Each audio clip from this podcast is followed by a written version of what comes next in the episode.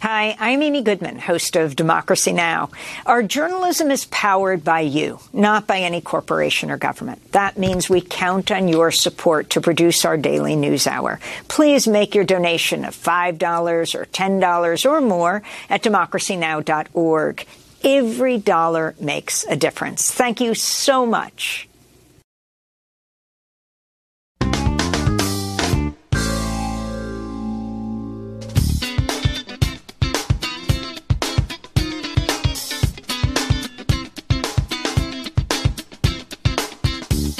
New York, this is Democracy Now!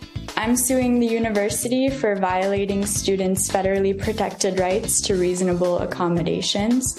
I don't want anyone else to experience what Yale has put me and countless other students through already, and I hope that this lawsuit can be the first step in changing how we treat mental health to approach it with care and compassion rather than punishment. A group of current and former Yale students have sued the Ivy League school for discriminating against students with mental health challenges in violation of the Americans with Disabilities Act.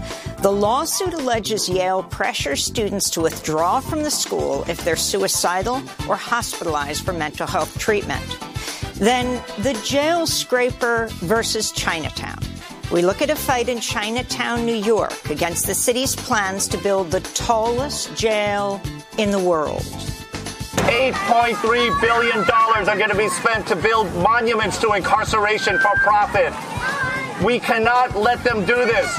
The jail scraper would be a third as high as the Empire State Building. We'll speak to a Chinatown activist, a New York City council member, and an award winning filmmaker who are part of a growing campaign to say no to the new mega jail. All that and more coming up.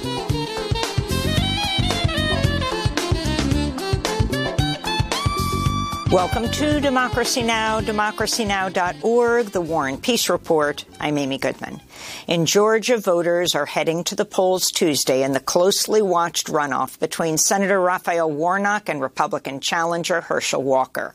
A record 1.85 million Georgians cast early votes, with over 350,000 people voting on Friday alone, setting a new single-day state record.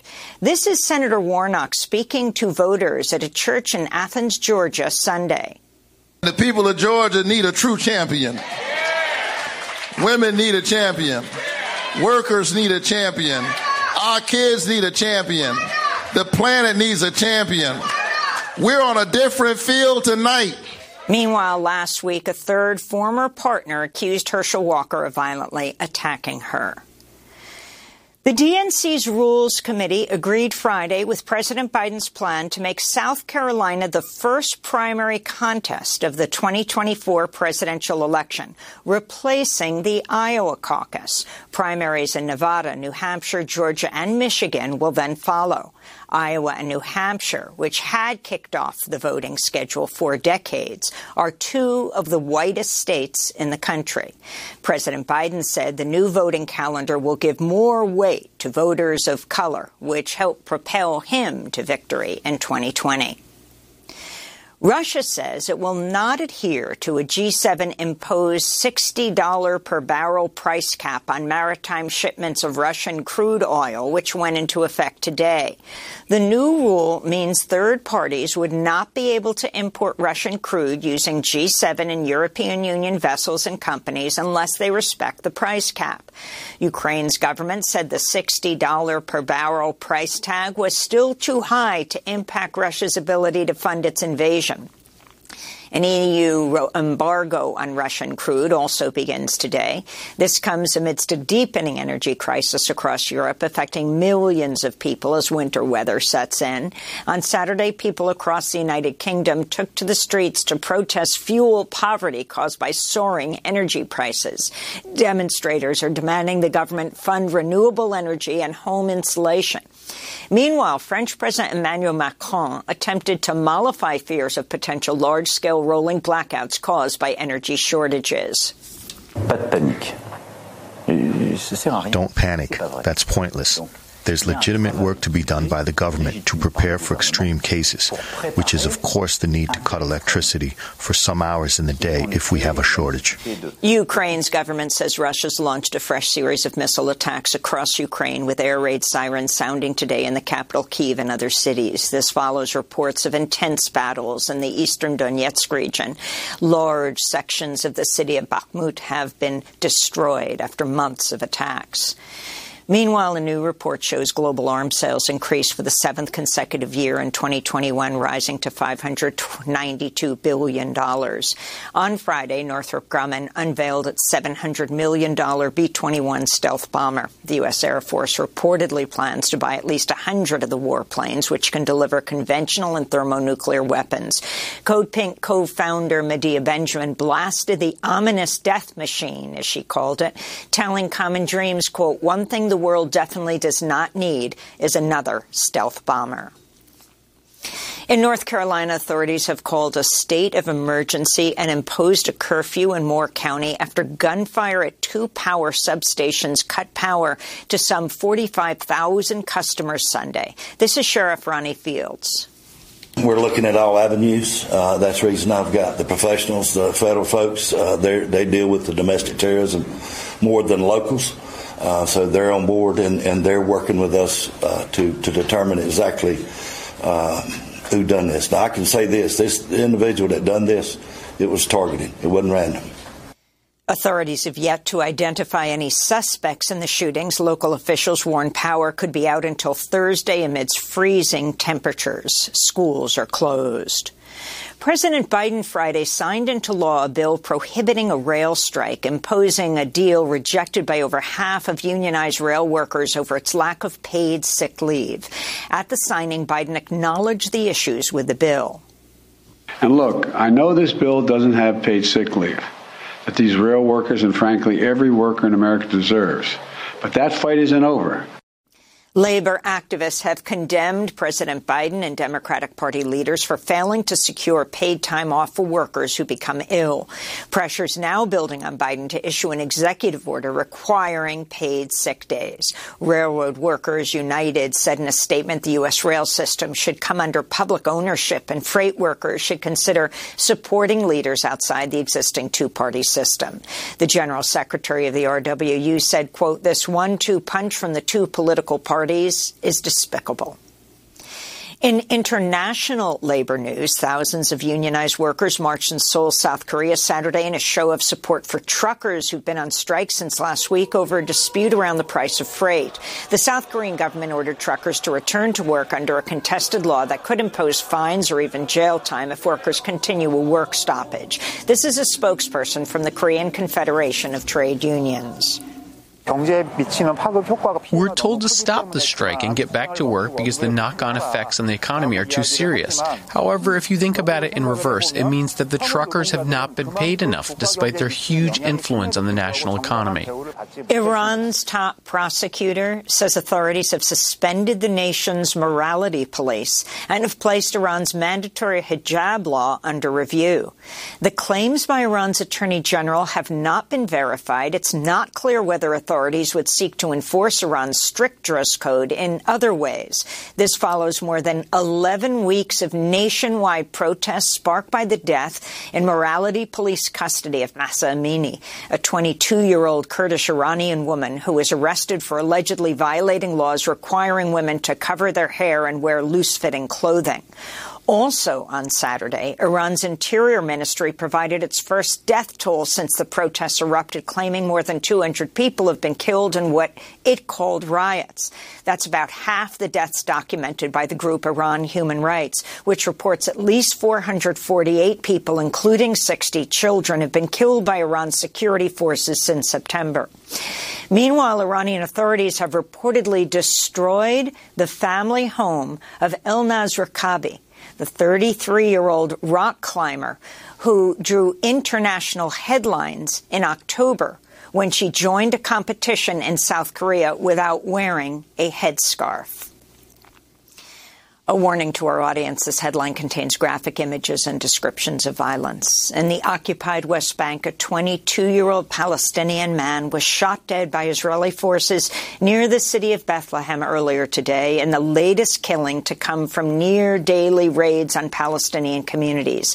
Six other Palestinians were injured during the Monday morning assault on the Dheisheh refugee camp. This follows the killing on Friday of a 23 year old Palestinian man by an Israeli soldier who's been accused of carrying out a summary execution. Video of the incident in a town south of Nablus shows the Israeli soldier holding 23 year old Amr Mufleh in a headlock.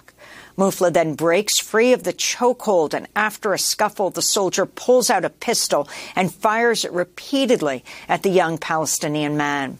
The killing has sparked widespread protests. The UN's Middle East envoy said he was horrified by the killing and added, quote, such incidents must be fully and promptly investigated and those responsible held accountable, unquote. In Syria, at least two people were killed after Syrian security forces fired live ammunition during rare anti-government protests. Dozens of demonstrators stormed a government building in the southern city of Sweida on Sunday, denouncing economic hardships.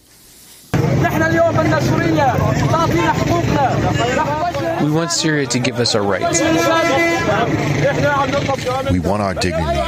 We are asking for our rights and dignity. Our message today is to the government. You see how people are dying from starvation. People are waiting for aid. United Nations warns Syria's 11 year old civil war has left 90% of the population below the poverty line, with 60% of Syrians suffering from food insecurity.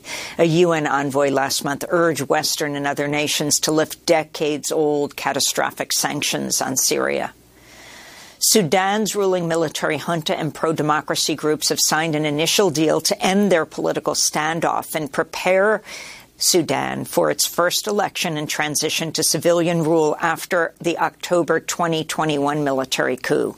The agreement establishes a two year civilian led transitional government and appoints a prime minister ahead of the elections. Several key players have boycotted the deal as they've refused to negotiate with Sudan's military rulers. Protesters who took to the streets ahead of the signing object to a, the exclusion of a transitional justice system or the implementation of key military reforms. Meanwhile, prominent leftist Sudanese politician Wagdi Salah, a member of the pro democracy coalition that signed the deal, was freed from jail on Sunday. Talks between the parties have been facilitated by the United Nations, the United States, Saudi Arabia, and the United Arab Emirates, among others. This is the first of at least two planned accords. In the Democratic Republic of Congo, tens of thousands took to the streets Sunday in one of the largest mass protests since fighting escalated between the government and the M23 rebel group in recent months. Last week, DRC's armed forces accused M23 of killing at least 50 civilians in the eastern town of Kishishe, violating a five-day ceasefire. M23 denied it had targeted civilians. The UN's peacekeeping mission in the DRC also denounced the killings and called for an investigation to bring the perpetrators to justice. Nearly 400,000 people have been displaced by the shooting, by the fighting. Former President Trump has called for terminating the U.S. Constitution as he continues to rail against his election loss in 2020. In a post on his social media platform Truth Social, Trump wrote, quote, "A massive fraud of this type and magnitude allows for the termination of all rules, regulations and articles, even those found in the Constitution." Unquote. A flurry of Democrats in the White House swiftly rebuked the comment while top Republican leadership remained silent. Trump's post followed a Twitter thread by reporter Matt Taibbi, promoted by Elon Musk, detailing Twitter's internal discussions in 2020 as the platform decided to block links to a New York Post article about emails found on Hunter Biden's laptop. In other Trump news, a prosecutor in the criminal tax fraud trial of his real estate business told a Manhattan court Friday evidence shows, quote, Mr. Trump is explicitly sanctioning tax fraud. The trial is expected to wrap up this week. And in Washington, D.C., Jane Fonda led climate activists on their first Fire Drill Friday rally in nearly three years. Protesters were joined by some Democratic lawmakers and members of the Biden administration to demand Senator Joe Manchin's dirty deal granting favorable permitting to the fossil fuel industry be shot down for good. This is climate activist Maria Lopez Nunez. No more sacrifice of our communities for the greater good. All right? The greater good will come from a just transition where we're all taken care of, where we transform the foundation of this society and break apart the racism, the classism. No means no. And we've already told no to this dirty side deal. So let's send it back where the hell it came from and let's actually build the future, a future without compromise. And those are some of the headlines. This is Democracy Now!, democracynow.org, The War and Peace Report. I'm Amy Goodman. The tallest jail in the world? That's coming up. But first, a group of current and former Yale students have sued the Ivy League school for discriminating against students with mental health challenges. Back in a moment.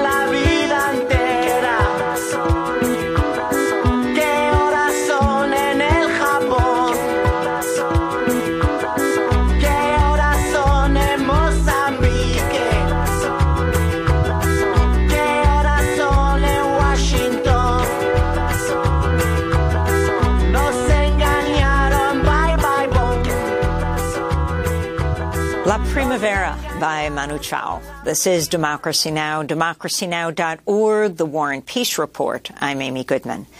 A group of current and former students at Yale University have sued the Ivy League school for discriminating against students with mental health challenges in violation of the Americans with Disabilities Act.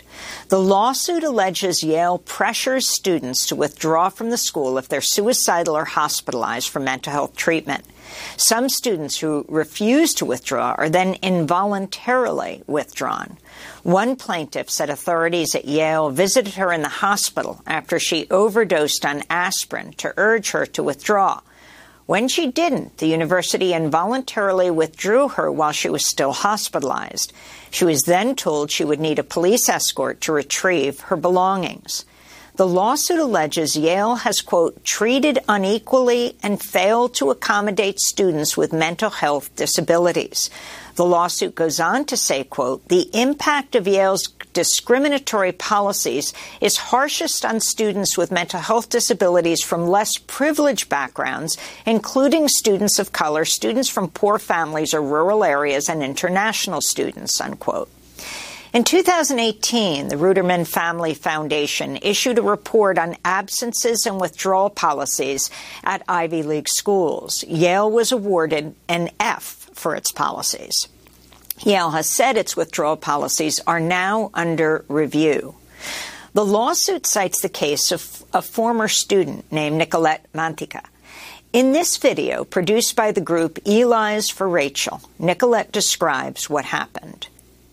When my condition got to a place in which I really needed to get help, I ended up seeking help through Yale Health.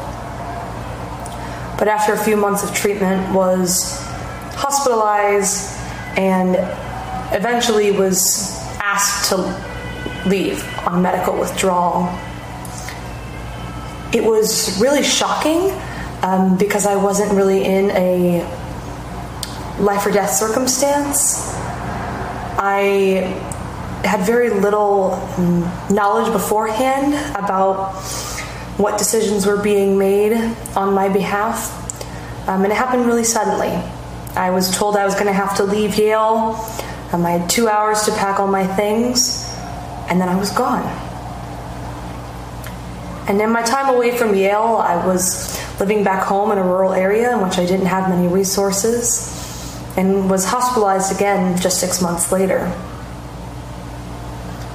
But in transferring to Northwestern University, I found that I could find providers who cared for me as an individual and a university that would support me as a student. Those are the words of former Yale University student Nicolette Mantica. We're joined now by three guests. Alicia Abramson is with us. She is a current Yale student, one of the named plaintiffs in the lawsuit against the university. She said Yale repeatedly refused to accommodate her mental health struggles related to an eating disorder, depression, and insomnia. Miriam Heyman is also with us. She's Senior Research Associate at the Lurie Institute for Disability Policy at Brandeis University. She authored the 2018 Ruderman White Paper on Mental Health in the Ivy League, which is cited in the Yale lawsuit. Monica Porter is an attorney for the Bazelon Center for Mental Health Law, one of the groups representing the Yale plaintiffs. We welcome you all to Democracy Now! Alicia, let's begin with you. We're reaching you in New Haven right now. You're currently a student. But talk about your journey and what happened to you and why you're suing the university you're attending. Yeah, it's been a long journey for me. Um, I started at Yale in 2018, and I'd been dealing with mental health issues for a while already. Um, but once I got to campus, I struggled to receive accommodations almost right away. Um, I was told by the psychiatrist that I was seeing at Yale that Yale Mental Health has a policy of not helping students get accommodations um, because we could be untruthful about our symptoms. And these were the same symptoms he was prescribing me medications for. Um, so it was definitely a struggle to try to get any sort of accommodation from the university. And I wasn't able to take a part time course load because that's against Yale's policies. Um, so ultimately, I made the choice to withdraw in 2019. And when I did withdraw, it was basically an immediate ban from anything related to Yale. So I couldn't take courses, I couldn't participate in activities. Um, I wasn't even allowed to step foot on campus. And I lost my health insurance, I forfeited most of my tuition. Um, so it certainly felt like Yale was abandoning me when I was in need of the most help. Um, and how did came, you come back? Hmm. Yeah, what, the reinstatement What was required process. of you to step foot back on campus and become a student again? It was a very arduous process to get back in. There was an application that involved an essay and several letters of recommendation. Um, and I also had to complete two classes at a four year university. And Yale has since removed that policy. Um, but at the time, it was very expensive and time consuming. And all of that was meant to assess if I had used my time off productively, which, you know, it felt like I should be using my time off to heal, not be productive. Um, but yeah, when I came back, I was still struggling to get accommodation. So it's definitely been a challenge to get support from this university. I mean, what's interesting about you being um, losing much of your tuition for that semester and your health insurance is that if you wanted to withdraw, that would be because you felt you needed to for your own mental health. Um, that would be such a deterrent from doing it. Yeah, absolutely. And I think a lot of students are deterred for that reason um, because they know they'll get cut off from resources. And I was lucky in that, you know, I could turn to my family for support um, and for financial help and for help getting treatment. But a lot of students aren't in that position and they rely on Yale for insurance, for treatment, for housing, um, for visas. And so when Yale cuts them off completely, they have nowhere to turn. I want to go right now to Monica Porter. Um, she is with the Bazelon Center. Um, the Bazelon Center is um, uh, representing uh, the students who have sued Yale University, the Bazelon Center for Mental Health Law. Um, Monica Porter, if you can talk about this lawsuit, um, you have. Um, uh, in, in, this case, you have Alicia, who's one of the named plaintiffs. Talk about whether this is a class action suit and what you're demanding. Yes, we are seeking for this to be a class action suit, which would enable us to represent Alicia, uh, the other named plaintiffs, as well as all Yale students who have or have a record of a mental health disability and who are being harmed or who fear being harmed by Yale's policies. What we're seeking in this lawsuit is simple common sense policy reform. None of the plaintiffs who are a part of this are seeking any form of monetary relief. We're purely seeking improvement in Yale's policies as they pertain to withdrawals, that requirement that Alicia mentioned about uh, all students having to be full time and not allowing part time as an option, as well as policies that enable students to seek and receive the reasonable accommodations that they're entitled to under federal law. I wanted to go to another clip um, uh, about a student uh, at Yale University. This is Alicia Floyd talking her, about her experience at Yale. She's now a doctor. Uh, it was about 20 years ago. I matriculated in 1998 and I graduated in 2005. Um, and those were not good years. those were not good years for me. I fell into a deep depression. Um, I that culminated in my overdosing. Uh, I was hospitalized. Actually, I was hospitalized twice. Um, I had to withdraw from college and apply for readmission and go through that whole process. I think it's now called reinstatement, uh, but essentially the same. Um, and um, if I could go back and talk to 19 year old me, 19 year old me who is like sitting on the ground outside of University Health at 2 in the morning in the dark, crying. just sobbing because I can't figure out how to open the door and I really want someone to talk to.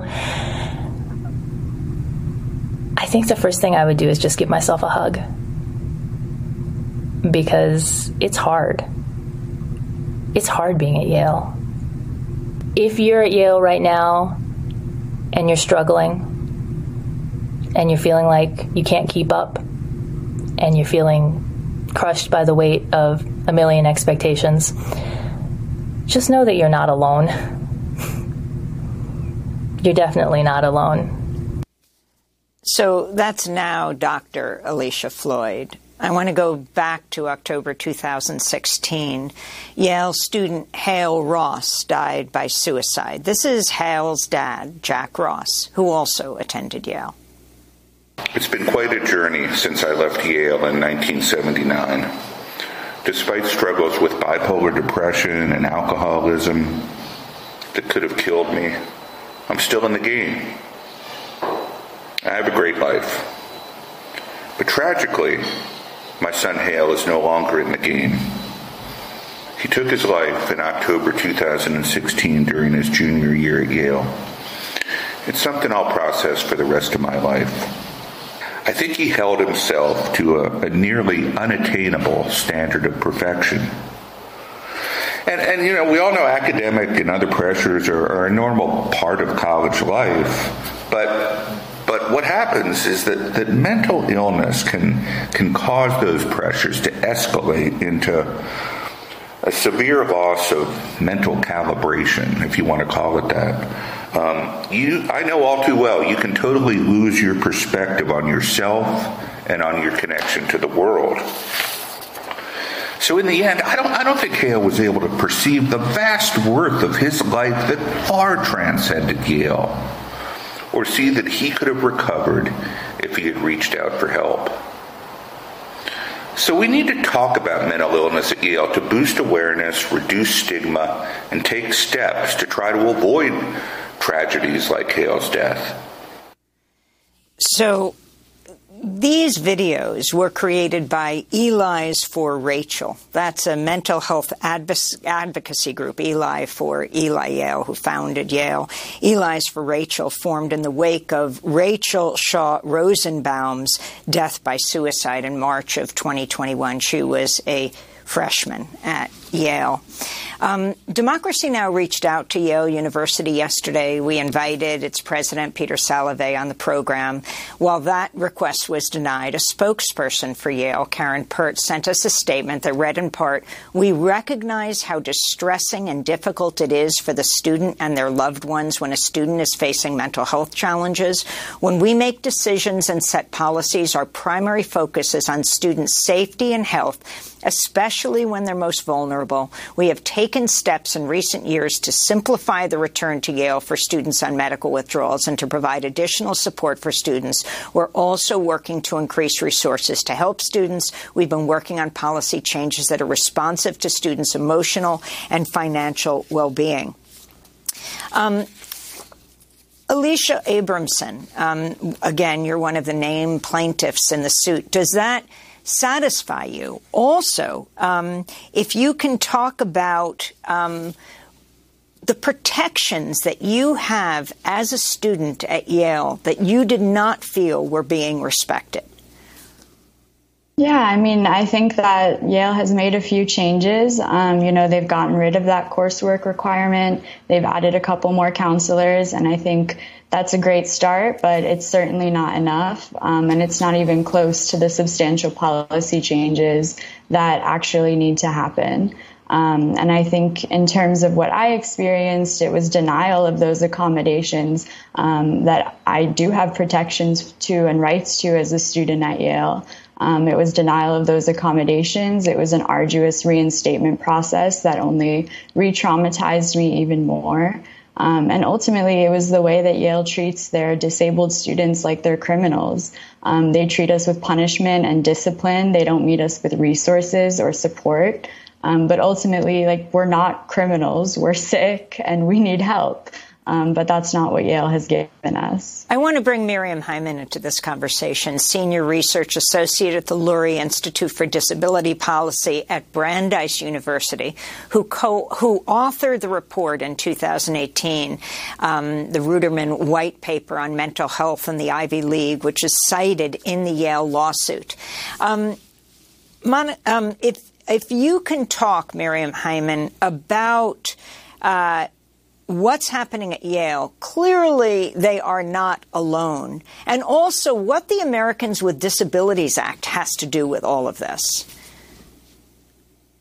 Sure, yeah, absolutely. So thank you for having me. Um, I agree that unfortunately Yale is, is not alone in this. Um, mental health is a, is a very large challenge on college campuses. Data from before the, the pandemic showed that um, across the country, about 40% of undergraduates have been so depressed within the past year that it was difficult for them to function. Um, that's exploded since the pandemic, and that's higher than um, the prevalence rates for young adults of similar age groups who are not enrolled in college. Um, for a lot of reasons, but partially because because college is stressful. And meanwhile, colleges across the country, and, and this is also not specific to Yale, lack the infrastructure to support students' mental health. On average, across the country, on smaller campuses, there's about one clinician for every 1,000 to 2,000 students. On larger campuses, there's about one clinician to every 2,000 to 3,500 students. Um, so colleges are, are not prepared to meet the mental health needs of their students.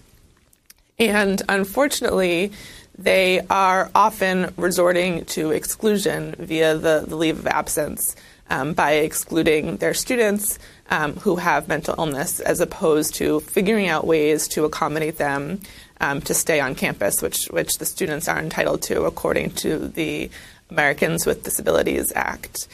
Um, the, the, policies as they're written currently are often vehicles for exclusion. So Alicia mentioned that she is prohibited from visiting campus, that students on leave are prohibited from visiting campus. Um, that's true in, in, a lot of different policies.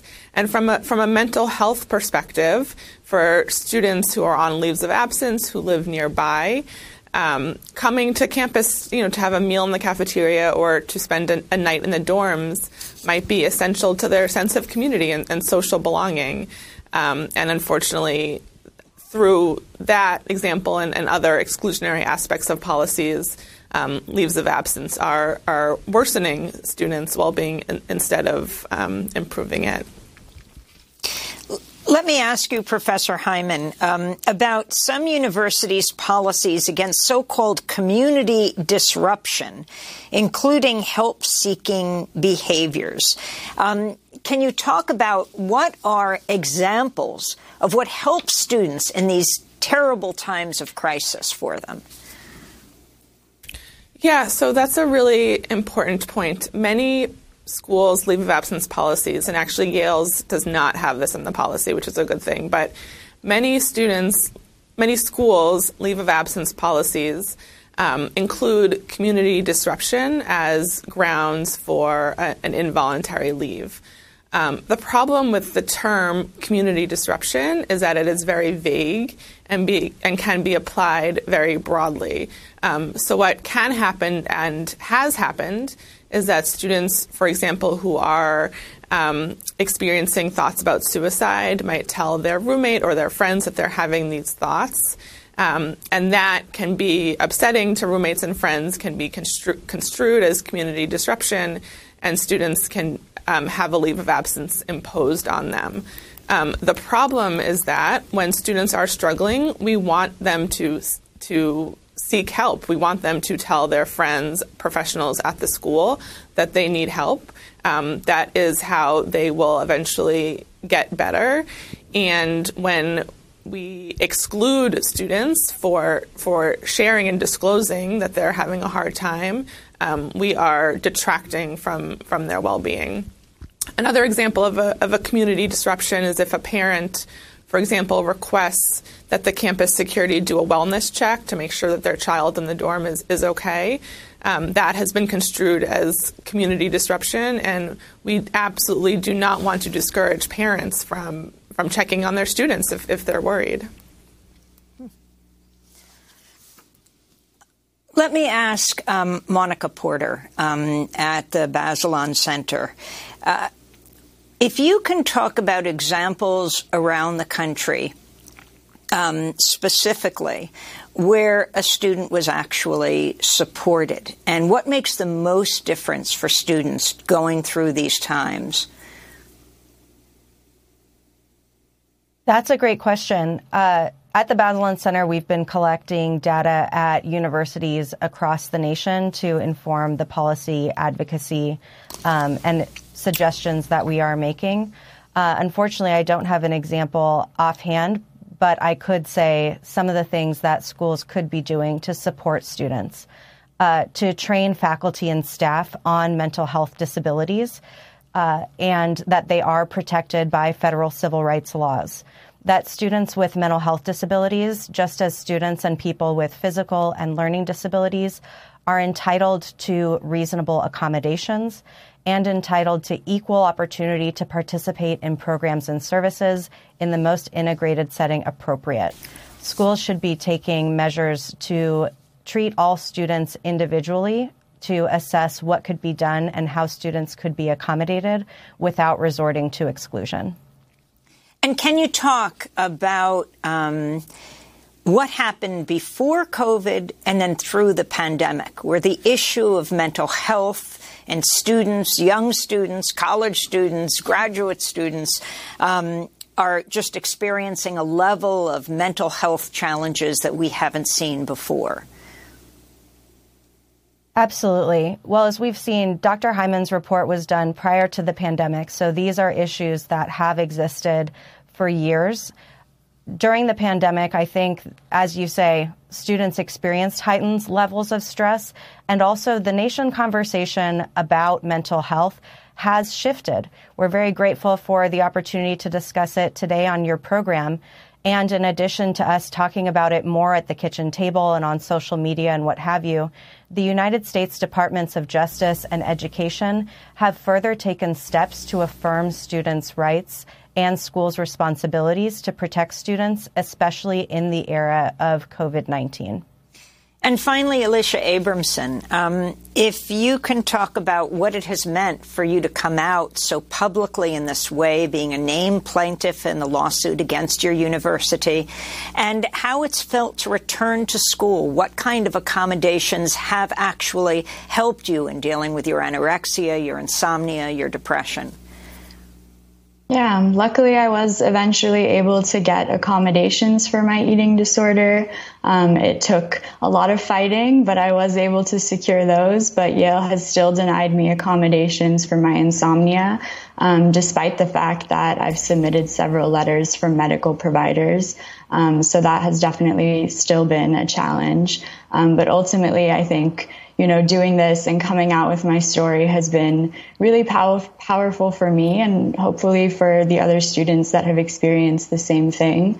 Um, yeah, I've received so much support already from students at Yale and at other universities who are struggling and who feel like they're alone against these very powerful institutions. Um, so ultimately, I'm just very, very grateful that I've had the opportunity to actually do something about it um, and hopefully begin to shift the way that we treat mental health on campuses. And finally, Miriam Heyman, is this the um, a first of a kind lawsuit? And what are you hoping it will do for not just Ivy League universities, but colleges around the country?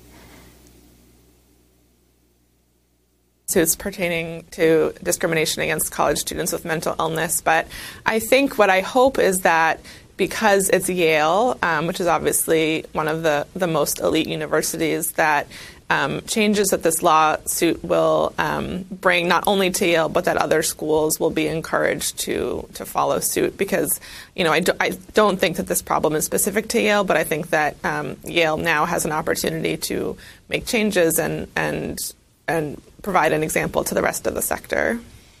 Well, uh, Dr. Miriam Heyman, we thank you for being with us. Lurie Institute for Disability Policy at Brandeis University in Massachusetts. Alicia Abramson, Yale student, named plaintiff in the lawsuit. Thanks for joining us from New Haven. And Monica Porter, attorney for the Bazelon Center for Mental Health Law, one of the organizations representing the Yale plaintiffs. If you or someone you know needs help, call the National Suicide Prevention Lifeline at 988. You can also reach a crisis counselor by messaging the crisis text line at 741 741. Coming up, we look at the jail scraper versus Chinatown. We look at a fight in Chinatown, New York, against the city's plan to build the tallest jail in the world. It's happening now. Stay with us.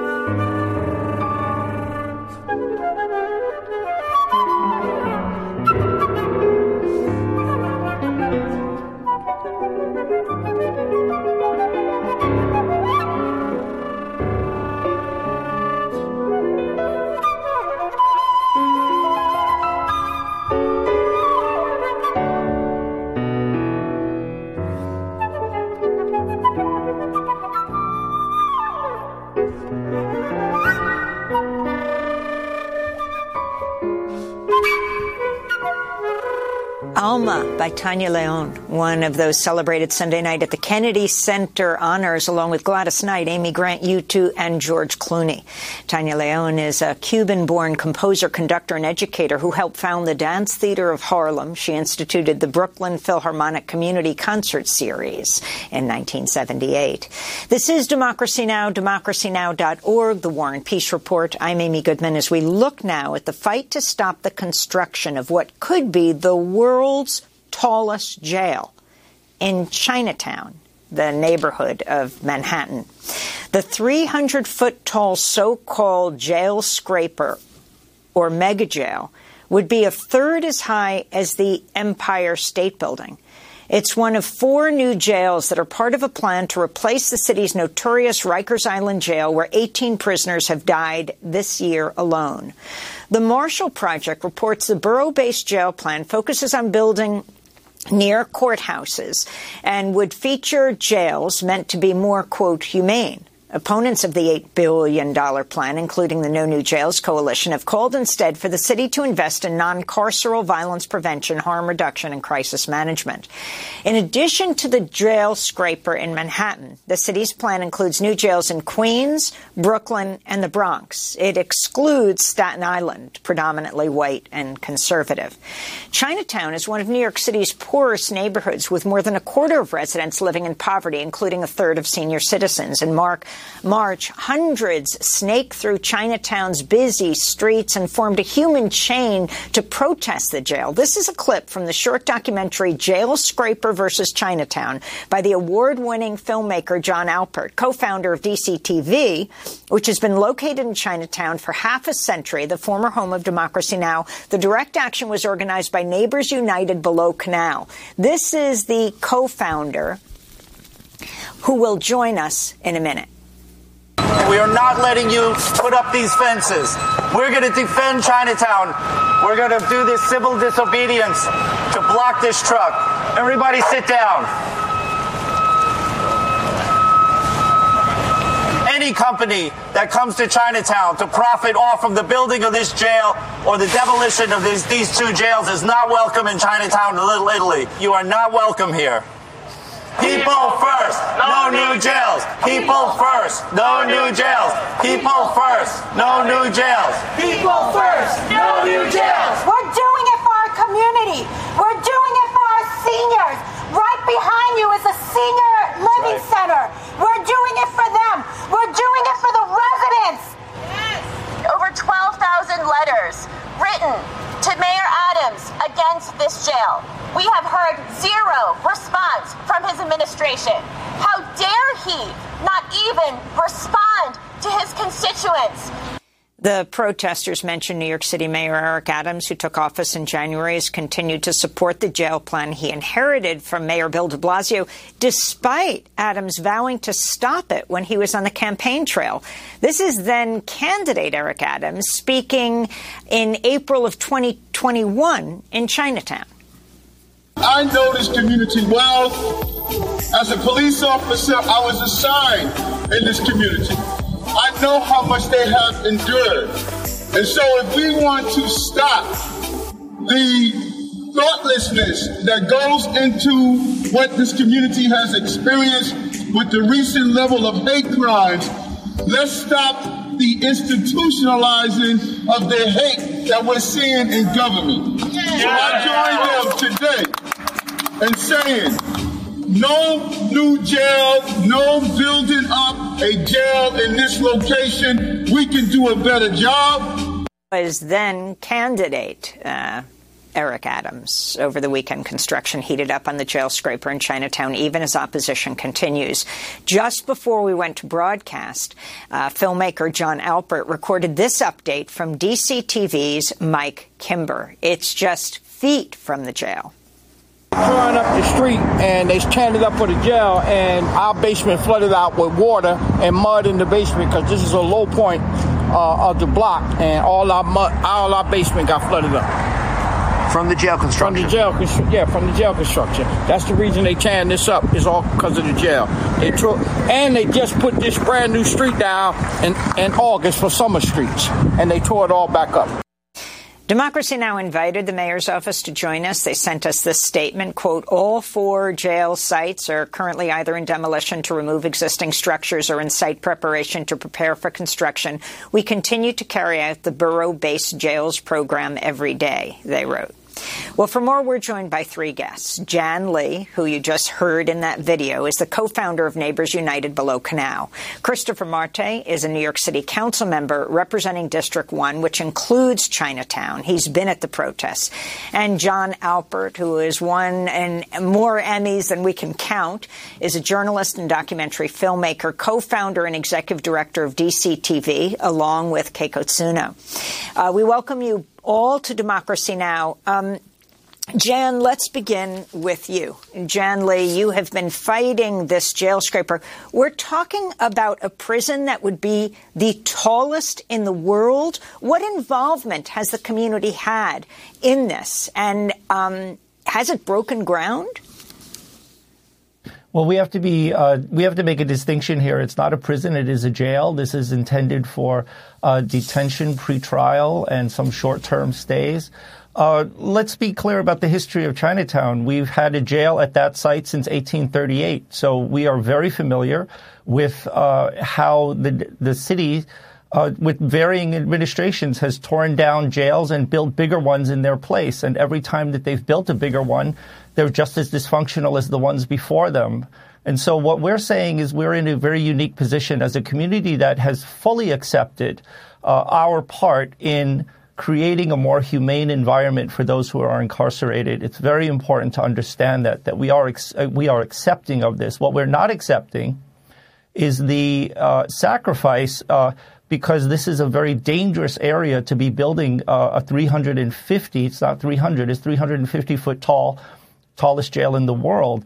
It's also the mass of this building is uh, a couple of blocks long in every direction. So we still don't know what it looks like. The plans have not been revealed. Uh, they won't be revealed uh, for quite a while because this is a design build project. So contrary to what a lot of people say about Chinatown being NIMBY, we're not at all. We're fully accepting. When you say NIMBY, you mean site. not in and my backyard.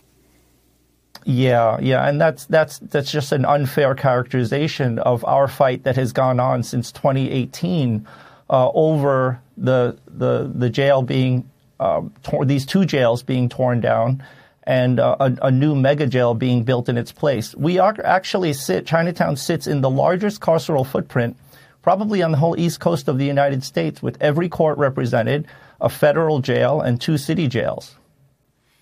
Jon Alpert, yeah, you just filmed uh, um, Mike Kimber outside the DCTV, a place we know well. We broadcast from there for years. Um, explain what is happening directly next door to you, and what have you been told? How are you preparing uh, for this building of the jail, and is it a fait accompli? Well, the the city's rushing to, to, yeah, the city's rushing to make it a fait accompli because if they can knock something down, then the then it's too late to do what we're suggesting is to adapt the current per, the, the jails that we have right now and and modernize them. That'll be so much cheaper. You know, uh, it, it, right here, this is sort of instructive. Between me and Chris is the part of the Empire State Building that's the exact size of the jail that they're trying to build. Uh, the Empire State Building cost about $40 million just to tear down what they're doing right now. $250 million. They have they haven't built any housing. When was the last time they built housing in our neighborhood? 35 years. Okay.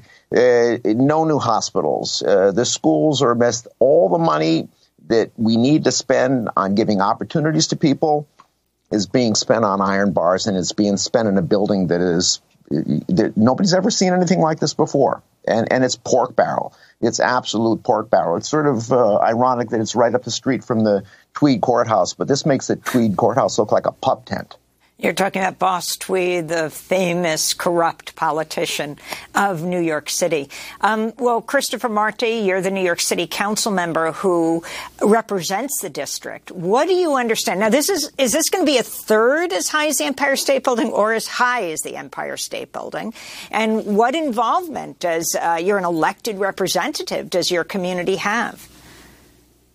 Yeah, so it's going to be a third of the Empire State Building. And as Jan mentioned, for the past four years, we have been organizing, testifying, even suing the city uh, to stop the construction of the world's tallest jail. And uh, leaders of our community, like Jan and myself, have come together and met with the administration a number of times throughout this year to convince them of adaptive reuse. Right now in Rikers Island, almost every single month, we hear about another death we hear about the inhumane nature that's happening there. We have a plan that will allow you to re- adaptively reuse the two current jails to house, these people much quicker, closer to the court, and closer to their families. Plus, this is going to save the city almost a billion dollars. Right now, they're over budget when it comes to the building and the demolition of this site. And so we have a plan that's supported by our entire community. As Jan said, we have lived with this ecosystem for decades. And we want to make sure that the city listens to us, and we will continue on fighting to make sure that we are heard. So, just to be clear, you're saying you support the closing of Rikers, but you don't support what's being done as the alternative. If you can elaborate on what Jon Alpert just talked about, where money is spent in the city, uh, for example, the issue of housing and hospitals, health care, and the two jails you're talking about are the two jails right there, right now, right? The, one of them used to be called, what, the Bernard Kerik Detention Complex until Bernard Kerik, the former police commissioner, was put in the prison, and so the, the jail, and so then uh, they removed that banner. Yeah, and now it's called the Tombs, which is really ironic as well. For me, this is personal. My brother was in and out of Rikers Island growing up. I've been there a number of times. I've taken my nephew when he was a child up there and seen the inhumane nature for everyone involved in that. And right now, with the construction of this new mega jail, the city wouldn't even release plans of what it's going to look like, the programming in it. And throughout this whole process, there hasn't been any transparency or any accountability. It has taken us, the community, to develop our own plan to build a much humane project that's going to be quicker, save money, and move people off Rikers Island much quicker. And so we've been pushing forward this plan to make sure that we can have a say in this process. So, Jan Lee, there used to be many more community groups who were very vocally opposed to this. Um, what's happened?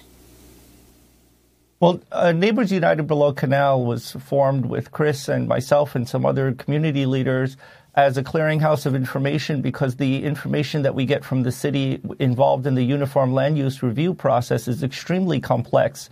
And the community partners that we partner with have used NUBC as the front face of this opposition, but we should also look toward the positive nature of what an adaptive reuse can be and why people should support it.